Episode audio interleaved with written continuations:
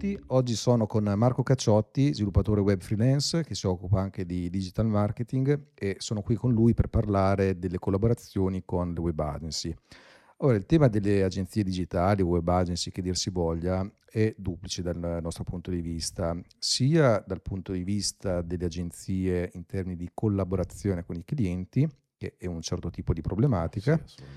E magari oggi ne parliamo anche, ma poi dedicheremo una puntata su questo tema qui, e dall'altra parte la problematica che c'è invece nel rapporto tra agenzia e collaboratori, che tipicamente sono aziende tecnologiche di sviluppo e freelance, perché la verità è che eh, sostanzialmente, di fatto, praticamente tutte le agenzie, anche quelle più grandi, normalmente per gli aspetti più di sviluppo, di gestione di sistemi e questioni più complesse, di fatto si avvalgono praticamente sempre di collaborazioni con questo tipo di aziende o di freelance, perché anche quando si tratta di progetti più rilevanti, progetti anche di e-commerce, custom, poi alla fine eh, diamo pure per scontato che quasi sempre, a parte quelle agenzie dove c'è magari anche un sito interno o comunque un team di sviluppatori interno, poi la maggior parte dello sviluppo di fatto è esterno. Ecco, quindi anche le aziende che vanno a commissionare certi lavori alle agenzie devono essere consapevoli di questo, ma appunto è un problema di cui parleremo in un'altra occasione. L'altro problema, appunto, quello importante, è proprio di come collaborare ed evitare certe situazioni che sono veramente infernali no? con le agenzie. Diverse, Ecco. diverse. E chiaramente qui non è che voglio sparare sulle agenzie perché ce ne sono anche di veramente molto brave, di ottime. Però diciamo un alert per quelle realtà tecnologiche che vogliono collaborare con le agenzie perché in alcuni casi si possono presentare delle insidie, no? quindi anche tu stesso ci siamo incontrati qualche tempo fa, mi hai parlato no, che collaborando anche con delle agenzie ti sei ritrovato in tutta una serie di situazioni e peraltro anche su nomi con le quali anche io stesso Di con la mia azienda no? di aneddoti che poi Ecco. racconterò assolutamente. Anzi, eh, buongiorno a tutti quanti gli ascoltatori. E, sì, sì, ma è un, è un mondo variegato questo, è assolutamente un mondo variegato perché tu sei uno sviluppatore, essendo uno sviluppatore magari segui i tuoi progetti, segui tipi, tanti tipi di realtà, perché ce ne sono diversi tipi di realtà, da, da quello che è il semplice sviluppo del, del semplice sito internet allo sviluppo un po' più allargato di, di progetti più complessi, che a, a volte sei associato a dei team, essendo che lavori per agenzie come collaborazione esterna. E è una realtà che a volte mi trovo a, a riscontrarmi con, eh, con situazioni diciamo particolari perché magari il- i team con quale collaboro sono tutte collaborazioni esterne essendo tutte collaborazioni esterne non sanno il tuo background di, di cosa fai parte Esatto. di quale, qual, è stato, qual è stato il tuo passato e come sviluppi so- sostanzialmente. E, e quindi mi sono dovuto riscontrare, cioè dovuto- ho dovuto avere dei- delle, delle, delle situazioni in cui ho dovuto analizzare prima di, di- di sviluppare, capire bene con chi avevo a che fare e poi iniziare il progetto. Questo è un po' il riassunto di tutto il- il concetto base. Ecco, qualche caso particolare che vuoi raccontare, qualche aneddoto? Di casi particolari, guarda, ce ne sono, ce ne sono diversi, come stavo dicendo, perché ehm, ad esempio un- un'agenzia mi contatta come collaborazione esterna, anzi all'inizio no, veramente, mettiamo le cose in chiaro, all'inizio non era una collaborazione esterna, era solamente una, era un, diciamo, ho mandato un curriculum io personalmente, mi contattano loro perché mi volevano all'interno del loro team, poi una volta che vedono quello che eh, chiedevo io come, come compenso, perché giustamente eh, essendo uno sviluppatore hai bisogno di un compenso abbastanza importante, cioè interessante certo. assolutamente. E allora abbiamo deciso di comune accordo di collaborare esternamente, anche per un discorso di compenso e basta, solo per un Certo. discorso di compenso Ci sta. ci sta. E gli accordi erano appunto che io potevo tranquillamente gestire gli orari come volevo io, eh, essendo un collaboratore esterno, potevo gestire gli orari, ok? Sì. E avrei solamente gestito un certo tipo di collaborazione, quindi non mi occupavo di tutto il resto del, del- del settore loro, Sì. ok? e in più eh, praticamente avrei avuto dei benefit che poi successivamente non ci sono stati. Vabbè, ma a parte questo discorso qui. E vuoi sapere come è andato a finire? È andato Sono a finire, curiosissimo. eh, è andato a finire che da lì praticamente eh, dopo qualche mese mi hanno detto di oscurare il mio sito internet perché non potevo fare concorrenza. Quindi ho dovuto oscurare il sito in cui io potevo prendere altre collaborazioni esterne, potevo gestire altre lavorazioni, altri progetti che magari potevano essere, potevano prendere una parte de- del tempo che magari era libero, no? che, con quale non collaboravo con questa agenzia, ma potevo collaborare con altre agenzie. Sì. E, e in più mi hanno dato, cioè, in più questo mi ha, mi ha recato dei danni perché praticamente togliendomi la visibilità su internet per poterla riacquistare ho dovuto perdere Mm. tempo. E quello, vabbè, è un altro, un altro tipo di discorso, ma alla fine è andata a finire, eh, scusa, gioco di parole perché alla fine è andata a finire così, vabbè. E eh, praticamente è successo che da, da che dovevo eh, andare a parlare solo di sviluppo, mi occupavo di gestione server, ehm, creazione di sistemi, di, di- di reti, elaborazione di NAS. Quindi praticamente per loro sviluppo era tutto il mondo tecnologico Era tutto cui... il mondo eh, tecnologico. In più anche la vendita di siti internet. eh, pure. E che tu dici, scusa, ma io faccio lo sviluppatore. Eh. Poi è vero che magari c'è anche un discorso di vendita all'interno del, del- del mondo dei freelance, perché giustamente sei tu a prendere il cliente, no? Sei tu Certo. che vai a mostrarti in prima linea e sei tu che metti la faccia da questo punto di vista. Ma è anche vero che se hai un'agenzia che si occupa di vendita, no? dovrebbero esserci i venditori o gli account manager o gli accountant proprio che vanno a fare questo tipo di lavoro. È chiaro, infatti. ok? E invece non Neanche è questo. stato proprio così. Vabbè, quindi, e, e poi nulla, praticamente da, da che dovevo sembrare lo sviluppatore di collaboratore e collaboratore esterno, no? È andato a finire che mi prendevano come se fossi stato un impiegato e allora a quel punto ho chiuso tutti quanti i rapporti perché non era più possibile assolutamente continuare.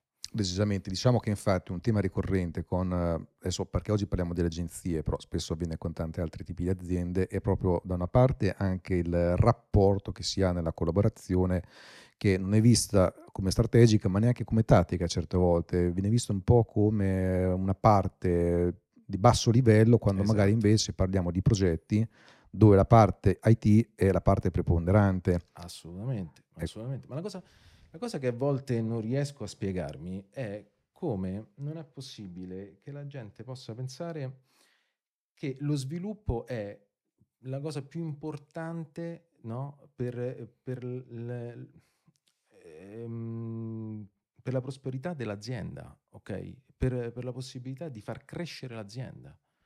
L'applicazione sviluppata da un programmatore è, è fondamentale, è quella che ti ottimizza i tempi per poter elaborare informazioni, no? E avere più risultati possibili, ok? Certo, Il problema è che eh, lo sviluppatore viene visto come se fosse un web designer. E invece no, è lo sviluppatore che dà praticamente le applicazioni ai web designer per poter lavorare, che è una cosa un po' diversa, capito? certo. Crea proprio l'applicazione per poterlo poi far utilizzare al web designer. Ok? Esempio, io sono sviluppatore e mi occupo di creazione anche di framework, ok? Di piattaforme. Non utilizzo solo le piattaforme già esistenti, ma proprio faccio ad esempio proprio piattaforme che possano, CMS proprio in particolar modo, che possano appunto operare nel settore, eh, di- anzi qualsiasi settore merceologico, ma con delle applicazioni specializzate in, tal- in tale scopo. Ok? Bene. Se eh, l'agenzia pensa che io faccio il web designer, no? Ti eh, si comporta come se fossi appli- affiancato da un grafico. Ti dice, guarda, il grafico ti dice, sviluppami questo, que- sviluppami o, o, o mettimi questa grafica all'interno del sito. Ma no, no, Eh. io non sono web designer, io sono sviluppatore. Il web designer fa questo. Capito? E- e- sta lì a volte.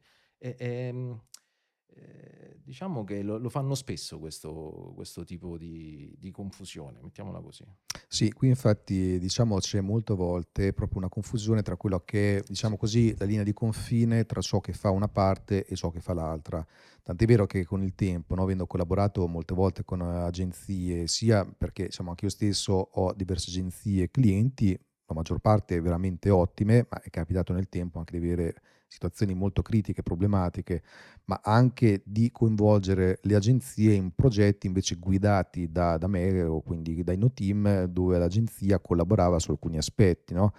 E in questi casi, eh, a forza di collaborare, vedere quali sono le situazioni più critiche, quelle che invece hanno funzionato, alla fine siamo arrivati anche a definire una sorta di checklist per la esatto. collaborazione con le web agency, che ad esempio qui ho un estratto no, che Adesso qui sono due paginette, ma in realtà eh, c'è molto di più da dire, no?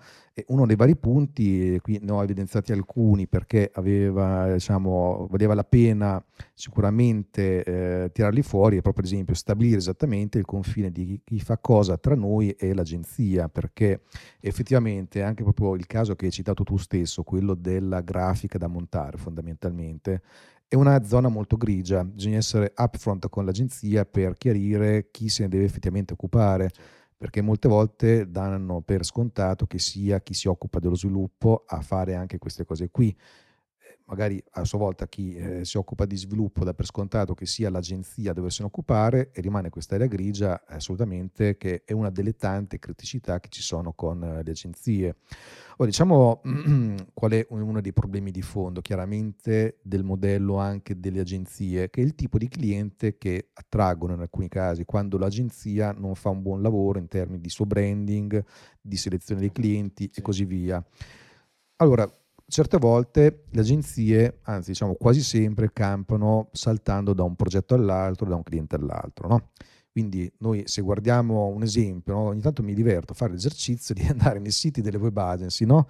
e guardare nel loro portfolio eh, mettendo in ordine di data. Vado a vedere tutti i lavori fatti due o tre anni prima e vado a vedere online se sono ancora gli stessi lavori che ha fatto quell'agenzia. Guarda, la maggior parte dei domini sono morti.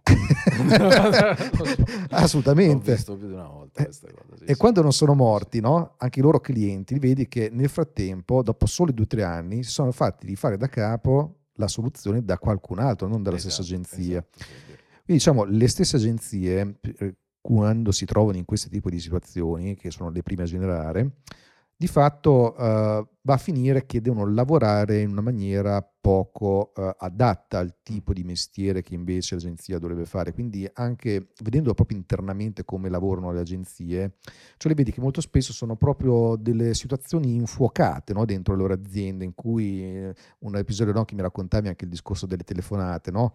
Eh, anzi raccontalo tu stesso cosa, cosa, succedeva, che anche questo è un caso emblematico, no? Beh sì, ma questo è un caso emblematico e per far proprio evidenziare questa problematica. E l'agenzia pensava che appunto, l'agenzia pensava che appunto io potessi, potessi, potessi occuparmi anche di, di, un discorso di call center, no? oltre a fare lo sviluppo e quindi hai delle ore che devi per forza dedicare e, e, e, devi stare concentrato. Cioè io normalmente lavoravo anche in un'altra attività precedentemente e in quell'attività quando si sviluppava si chiudevano le porte, ecco.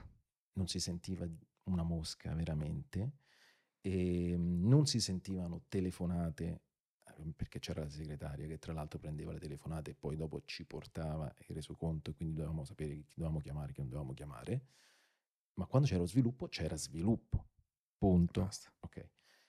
In altri, in altri ambienti invece mi sono trovato a fare anche il discorso di call center, quindi dare sia consulenza di vendita al telefono, che tu dici stai sviluppando ed è consulenza di vendita, allo, st- allo stesso tempo rispondere alle mail di clienti che, e, e, soprattutto da, da parte di, di titolari che eh, incessantemente mi chiamavano e mi dicevano ma hai letto le mail? Hai letto le mail? No, sto sviluppando, non ho letto le mail. quindi, cioè, com'è possibile? Eh, eh, no, leggi le mail, leggi le mail, quindi lasciare tempo allo sviluppo, cioè tipo chiudere il discorso sviluppo o comunque sia magari rispondere alle mail e poi quando mi rimettevo a programmare devo riprendere tutto il ragionamento che avevo fatto precedentemente per cercare di trovare la soluzione a quello che stavo facendo come algoritmo. Quindi è devastante. È devastante. Per la produttività è, è devastante. È devastante, devastante. E, ma questa è, è, una delle tante situazioni. Comunque, sì, ci sono queste realtà che per me sono più, eh, forse ancora non hanno un discorso di, di, di gestione, capito? Di, eh, di, di, struttura uh, e quindi ci, si cercano di mettere sul mercato come se fossero grandi realtà, mentre alla fine non sanno nemmeno cos'è veramente un organigramma e, com- e come viene gestita proprio un discorso di produttività in un team. Questo è infatti proprio diciamo, il secondo problema. Il primo è diciamo, il tipo di fiducia o non fiducia che si crea con, questi tipi di agenzie, per no, anche il discorso che facevi tu delle modalità di collaborazione sei freelance ma non sei freelance, di fatto sei dipendente, la stessa cosa se un'azienda di sviluppo a sua volta viene trattata in un modo che non è corretto.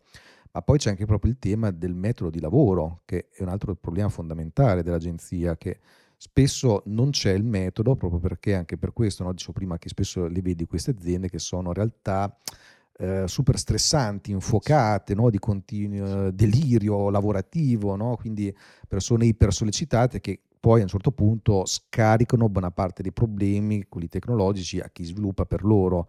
E perché non c'è un metodo di lavoro? Soprattutto perché quando poi andiamo all'oggetto tecnologico, se anche l'agenzia ha un metodo di lavoro, poi spesso è un metodo di lavoro da agenzia, non è studiato per gestire un progetto più IT quindi anche il modo di lavoro non è spesso compatibile e purtroppo però l'agenzia magari non se ne rende conto, dà per scontato un certo tipo di modello da parte dell'azienda di sviluppo che oggi sappiamo che lo sviluppo non si può fare con attività estemporanee, chiedendo una cosa esatto, al volo, modificando esatto, di continuo, eccetera. Esatto.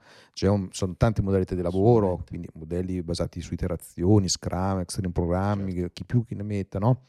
E questo però viene ignorato spesso e quindi c'è questa dicotomia che poi a sua volta, proprio per il criterio di selezione o mancato criterio di selezione dei clienti finali, porta al fatto che il cliente ha una visione del valore del progetto che non è allineato con la effettiva concretezza di questo progetto. Cioè, per molti clienti finali il problema è sia del cliente che della mancata educazione da parte dell'agenzia una piattaforma web è poco più che un sito web, ad esempio, no? e quindi viene trattato come tale. Si vede il risultato finale senza capire che essendo appunto nel digitale, quando parliamo di progetti veri, importanti, delle piattaforme vere e proprie, sono tante altre le considerazioni, no? Ma ecco, l'agenzia però te lo vende come progetto creativo dove dentro c'è anche la tecnologia. ecco qui a cascata piovono, diciamo, tanti problemi che arrivano no? anche a noi, anche a te stesso. Un'infinità no? di problemi, soprattutto quando si fanno i preventivi o quando si, si sviluppa un progetto, o meglio, normalmente le piccole agenzie cosa fanno? Il progetto lo sviluppa e chi fa il preventivo stesso. che, esatto. Che magari non ne sa nulla di programmazione, però dice mettici questo, mettici quest'altro, mettici quest'altro, fa un, una cozzaglia, scusa il termine, ma è realmente così, di moduli no? e praticamente presenta quello che è il sito internet o diciamo l'applicazione web no? e ti rendi conto che per arrivare a quel tipo di lavorazione lì devi fare, una, devi fare prima dietro un'analisi e uno sviluppo che non c'è stato a priori. Eh, questo... quindi dopo ti rendi conto che mancano una, un'infinità di variabili, un'infinità di variabili e tra l'altro i costi che magari vai, a, a, a, vai, vai per, per, elaborare quel progetto sono duplici perché non è stata analizzata bene a priori il, la, diciamo la, la, l'app o l'applicazione che praticamente devi andare a creare. Ah, questo è un altro problema devastante, questo delle funzionalità e dei requisiti. Tra l'altro, come dici te stesso, molte volte questi requisiti non vengono neanche raccolti, semplicemente si parla di progetto web che fa Bravissimo. cose poi quando però si tratta di svilupparlo, questi requisiti devono emergere, anzi dovrebbero emergere prima, almeno a grandi linee, per capire l'entità del progetto. Poi in corso d'opera magari ci mettiamo d'accordo sul dettaglio, ci può stare.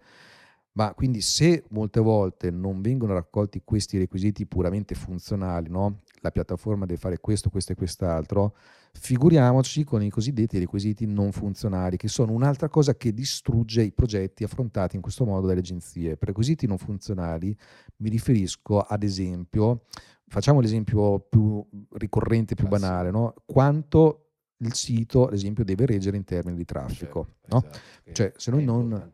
E poi È sono le aree dove si nasconde, è vero, Soprattutto adesso che Google guarda la velocità del sito internet, Eh. quindi più traffico hai e più c'è il rischio che rallenta il server e, e quindi se non fai un'analisi adeguata su quello appunto è la- il, il vario utilizzo di risorse all'interno del sistema, dopo, do- do- dopo hai dei problemi importanti, seri.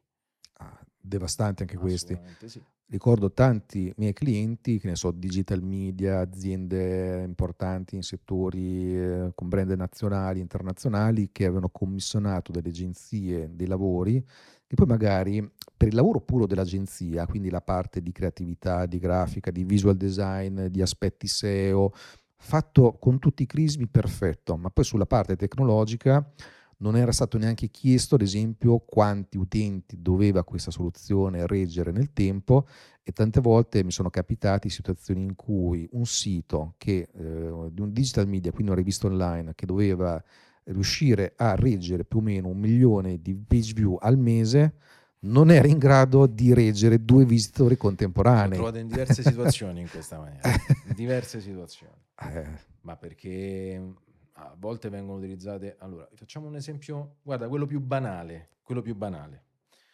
Chi sviluppa, le, le- o meglio, chi si occupa di realizzazione di siti internet a volte non si occupa di sviluppo. Quindi, come stavamo dicendo, sono web designer che utilizzano applicazioni già eh, preimpostate, già create, quindi utilizzano un'infinità di risorse all'interno de- del, del server stesso. Quindi che cosa succede? La maggior parte inserisce un'infinità di plugin che praticamente rallentano, le- rallentano i server oppure comprano, e questo purtroppo è da dire, la maggior parte comprano anche template per quanto riguarda WordPress, ma ci sono anche altre piattaforme, non solo WordPress. eh.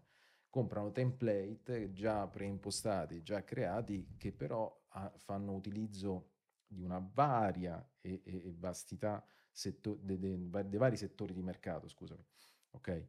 E quindi vanno a utilizzare un'infinità di risorse perché devono essere adeguati un po' a tutti quanti i settori di mercato. ok? Quindi c'hai all'interno tante applicazioni che magari non utilizzi, però già appunto il template è stato creato e preimpostato per soddisfare un po' tutto quanto il mercato.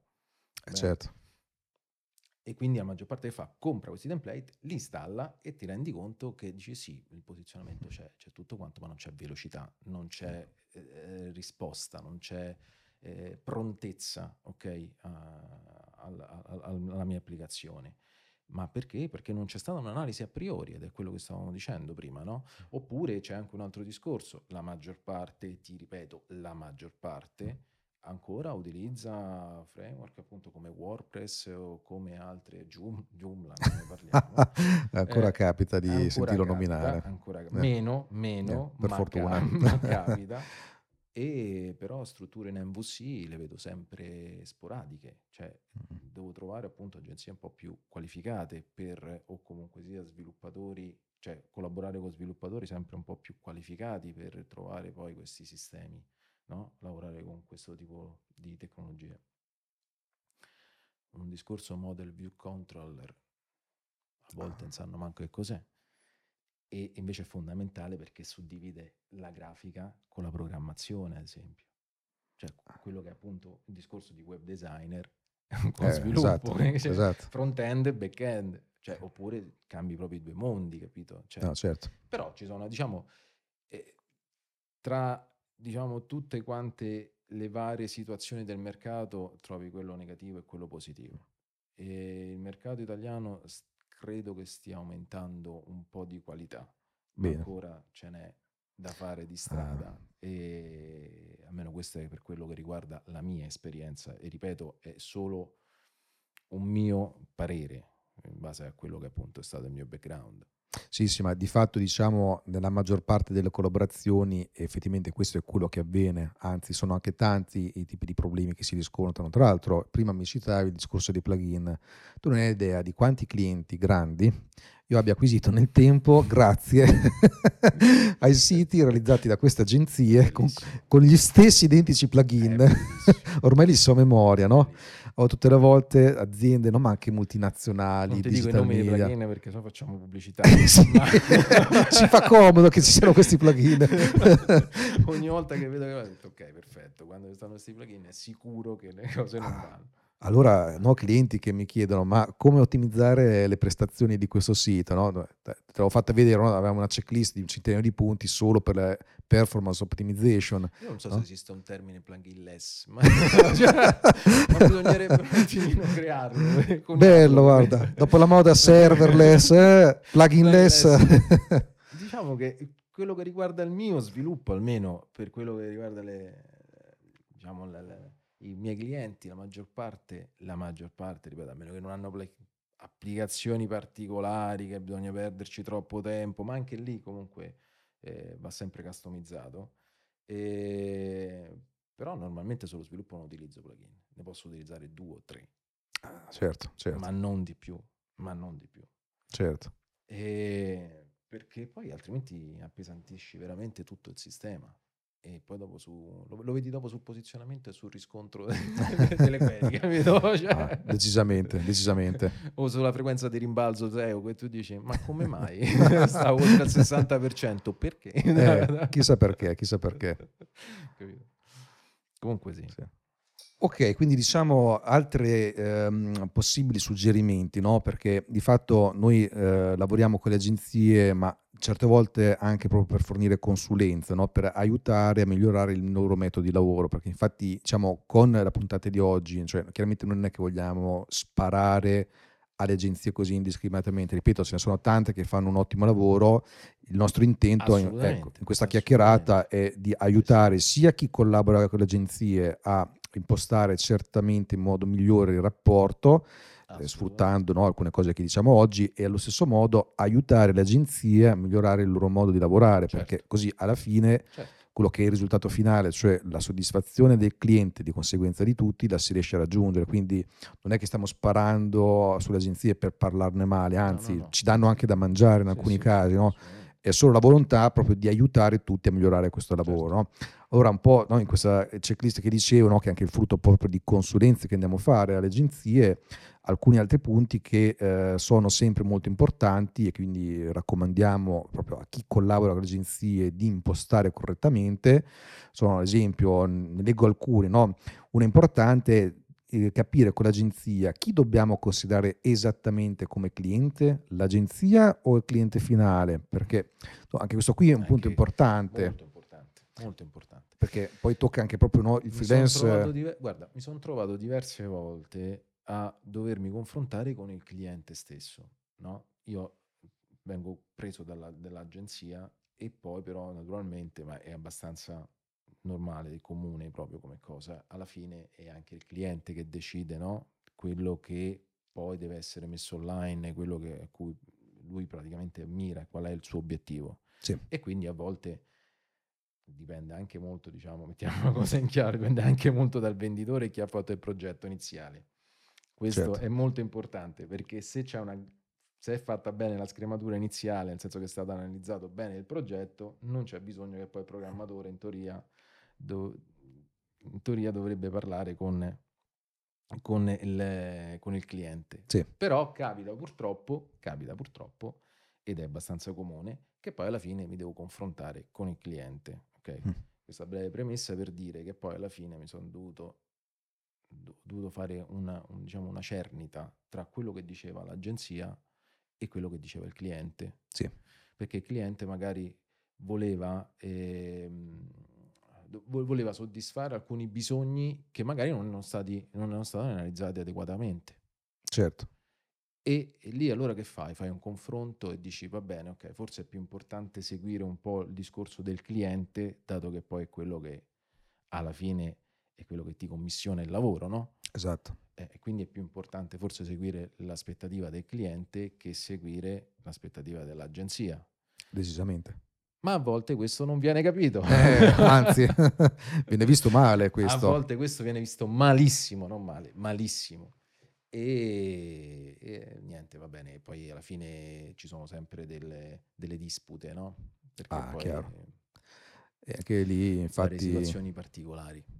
E, però la, la, la, mia ideologia appunto è quella di, di seguire il, normalmente quello che sono eh, le idee e, e, e le aspettative del cliente. Questo è molto importante.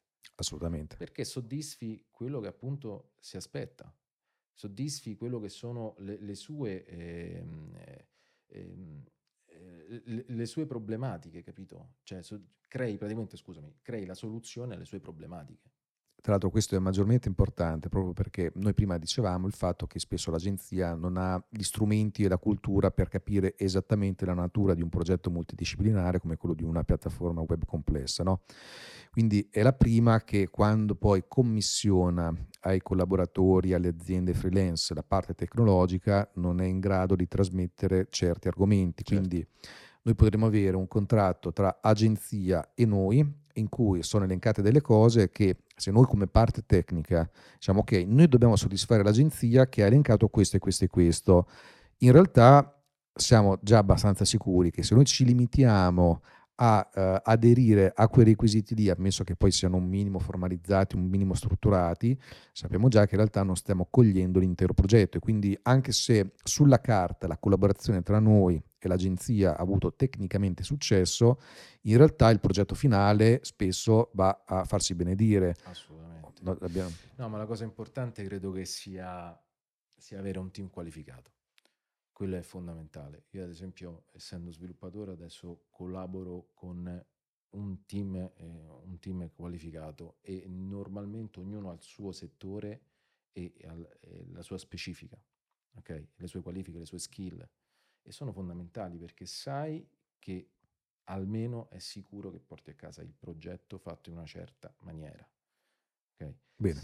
E l'importante è avere per me un discorso di qualcuno che fa i preventivi fatti in maniera precisa, più che precisa, strutturata, cosa che non viene mai fatta. Un altro problema classico. È classico. Qualcuno che si occupa dell'analisi del, del progetto. ok? Sì. Tutte le variabili d'ambiente, tutto quello che effettivamente è importante per portare avanti lo sviluppo. Se non viene fatto quello a priori e fatto in una certa maniera, lo sviluppo viene fatto pessimo. Pessimo. Cioè non, ah. non porti a casa il progetto. Assolutamente. Okay. Terzo, avere buoni programmatori, buoni sviluppatori.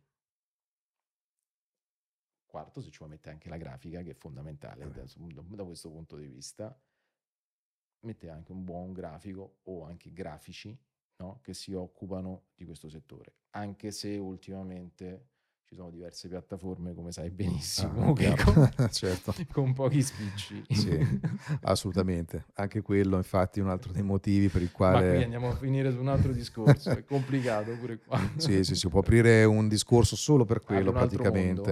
Eh, assolutamente. No, ma quello del team, infatti, è una parte fondamentale. Tra l'altro, una delle figure chiave delle agenzie, che per loro natura sono strutturate in questo modo, è quella del project manager, no? Eh, che però spesso però purtroppo è il primo a non essere in grado di gestire correttamente il progetto sotto questi aspetti. No? Allora mi ricordo un esempio di tanti anni fa di un'agenzia eh, che è abbastanza importante che eh, ci ha commissionato una parte di un e-commerce abbastanza strutturata, con tante complessità anche a livello fiscale, perché era un prodotto particolare, quindi c'era tutto un discorso di tassazione specifica, eccetera, eccetera, che quando parlava col cliente, però siccome questo era un fotografo che nulla da dire contro i fotografi, anzi bella categoria, però aveva quel tipo di estrazione, non era in grado di capire le complessità dal punto di vista di implementazione, di IT, di flussi, di requisiti, eccetera. No? Quindi era il primo che quando andava dal cliente eh, balbettava, cioè io mi ricordo una riunione fatta presso il cliente perché il progetto ormai era diventato rovente per questi motivi qui e c'era questo project manager che poretto lo capisco anche ma stava dicendo un, una marea di, di banalità sì, per chiaro. tranquillizzare il cliente ma il cliente lo percepiva che non era assolutamente competente. Siamo dovuti inserire noi per dire no ma è così cosa cos'ha però questo è un altro problema importante. Questo a sua volta eh, introduce anche il problema del fatto che, come anche prima si diceva, molte agenzie poi vogliono avere il cappellino sull'intero progetto. Hai detto ecco. una cosa, è proprio eh, fiore all'occhiello quello che hai detto. Perché praticamente mi è capitato più volte che magari c'era anche un project manager di un certo livello, non faccio nomi però sono abbastanza conosciuti, e però alla fine non decideva il project manager. Ecco. ecco fantastico. Decideva, il titolare dell'agenzia. Ecco, quindi... cioè, Vabbè. praticamente, eh, non lo so, è, è come se eh, hai delle skill importanti e gliele stai eliminando. Ecco, quindi proprio gestione da micromanagement. Esatto, eh. ma questo capita spesso però. Questo eh. capita veramente spesso. È che praticamente quello che sarebbe il tuo ruolo non viene più visto come il tuo ruolo, ma viene visto come una cosa secondaria e devi fare altro perché comunque devi compensare a quello che sono le mancanze dell'agenzia. Eh, assolutamente, assolutamente. Ma questa è una cosa che capita, penso, nell'80% delle agenzie. Purtroppo sì, infatti da questo punto di vista qui, quando il progetto è importante, bisogna far capire all'agenzia e di conseguenza poi anche al cliente finale, deve occupare l'agenzia stessa, che in questo tipo di situazioni l'ideale non è avere il tutto sotto un'unica struttura che l'agenzia che poi in subfornitura di nascosto fa cose. Quando parliamo quindi di progetti dove ci sono delle componenti molto rilevanti come quelle tecnologiche, che però appunto vengono dati su fornitura. Idealmente bisognerebbe, eh, noi diciamo come tecnici dovremmo far capire all'agenzia di turno che è importante in questi casi presentarsi in maniera accoppiata con il cliente, è un approccio in realtà vincente l'agenzia non deve avere gelosia del cliente, diciamo, non è che deve essere preoccupata del fatto che poi gli rubiamo il lavoro o cose di questo tipo. Anzi, siccome noi parliamo di una fortissima multidisciplinarità in questo tipo di progetti, non è neanche credibile l'azienda che dice di saper fare tutto, neanche grandi nomi lo riescono a fare, neanche le big five della consulenza. Quando lo fanno, io sono tra le prime aziende che in subfornitura fa soluzioni per questo tipo di aziende, nessuno riesce a fare end-to-end veramente tutto, no? Quindi anche per trasmettere una credibilità superiore al cliente, idealmente bisognerebbe presentarsi affiancati. Qui racconto un aneddoto di un'agenzia con la quale peraltro hai collaborato anche tu stesso, no? Mm. con la quale abbiamo provato tanti modelli di collaborazione e molti sono andati male, alcuni sono andati bene. Allora, quelli che andavano male erano quelli dove noi eravamo subfornitori, no? per tutti i motivi che abbiamo detto prima, il project sì, management, sì, i cronogradi, i requisiti, diverse culture, bla bla bla. Gli unici che sono andati bene sono quelli dove eravamo affiancati o dove il lavoro era nostro e coinvolgevamo l'agenzia, ma non perché sono io o la mia azienda che siamo dei geni, assolutamente. Anzi, è semplicemente il fatto che essendo forti componenti tecnologiche questi progetti non potevano non essere gestiti così, sono stati progetti di successo anche per l'agenzia certo. che invece si è valorizzata per quello che è l'agenzia certo. in sé. Certo. Ecco, questo quindi. No, ma diciamo che eh, in particolar modo questo tipo di agenzia qui, eh, lì c'è un, penso, un discorso di fondo, c'è un discorso Dimmi. di fondo, è che viene... Eh, la, diciamo che la, la, lavorazione del progetto viene stereotipizzata all'interno dei vecchi modelli di come si, si lavorava una volta, cioè per liste. esatto. per, per, turni e liste. Porca miseria, quello che dici è verissimo. e che questo comporta una serie di problematiche, una serie di problematiche. Prima di ogni cosa la consegna dei lavori in un tempo ristretto. La seconda cosa, l- la risposta all'assistenza.